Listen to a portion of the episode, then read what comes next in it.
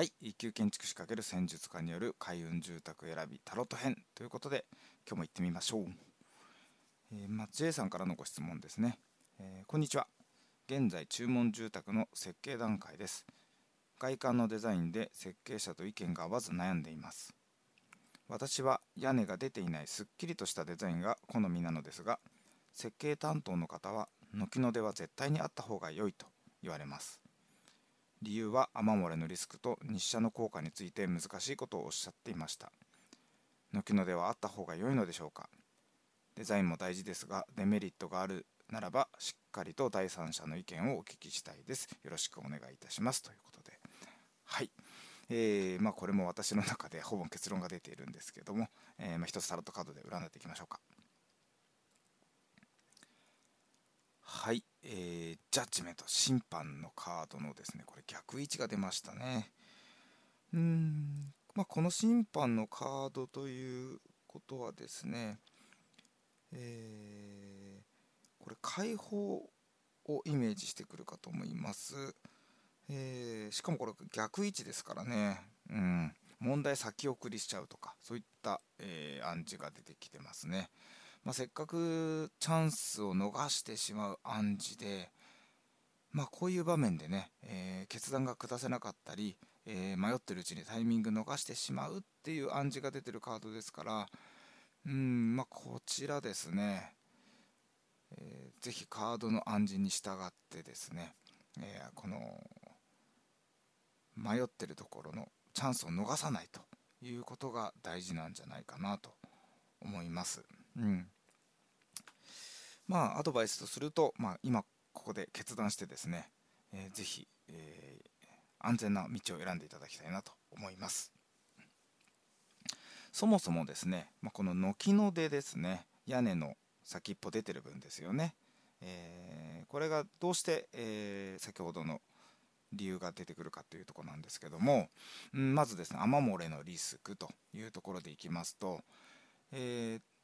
基本あの雨漏れって屋根からってのはめちゃくちゃ少ないんですよ。だいたい雨漏れということで私も何件か実例伺ったことあるんですけど、まあ、外壁、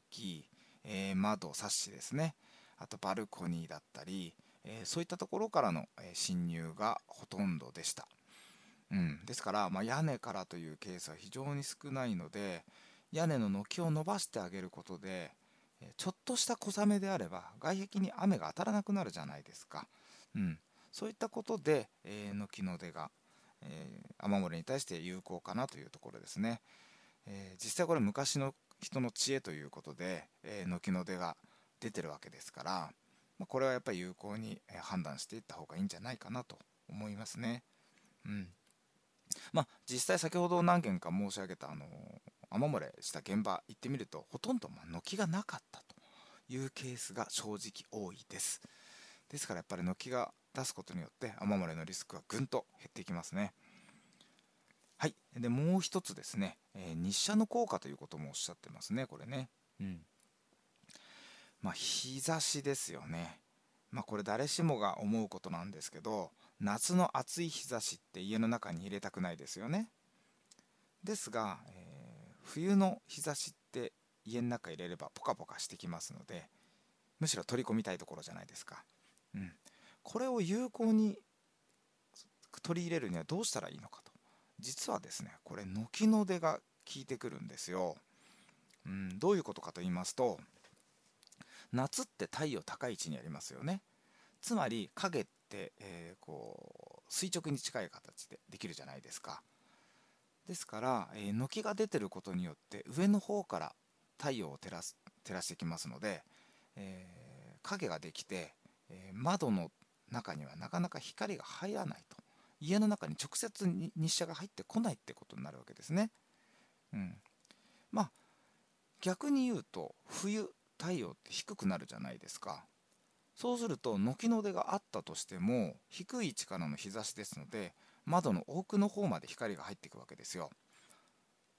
これあれ奥の方まで光の取り込めるってことはポカポカと暖かさを床の床が暖かくなってきますよね、うん、そういう形で、えー、家の中まで、えー、太陽の光を有効に取り込めますので、おそらくそういうことをおっしゃってるんじゃないかなと思います、うんまあ、これってあの言ってみれば、えー、お金かけずに冷房効果暖房効果を上げてることになりますので、やはりこれも先人の知恵だと思うんですね、うん、ですから、えー、軒の出を出してあげるということは、まあ、雨漏りのリスクも回避しつつ、えー、太陽の光をですねうまく付き合っていくというこちらの効果も生まれてきますので、えー、私としては軒の出をつけた方が、えー、快適な住まいができると思います。ぜひ参考にしてみてください。はい、今日はありがとうございました。失礼します。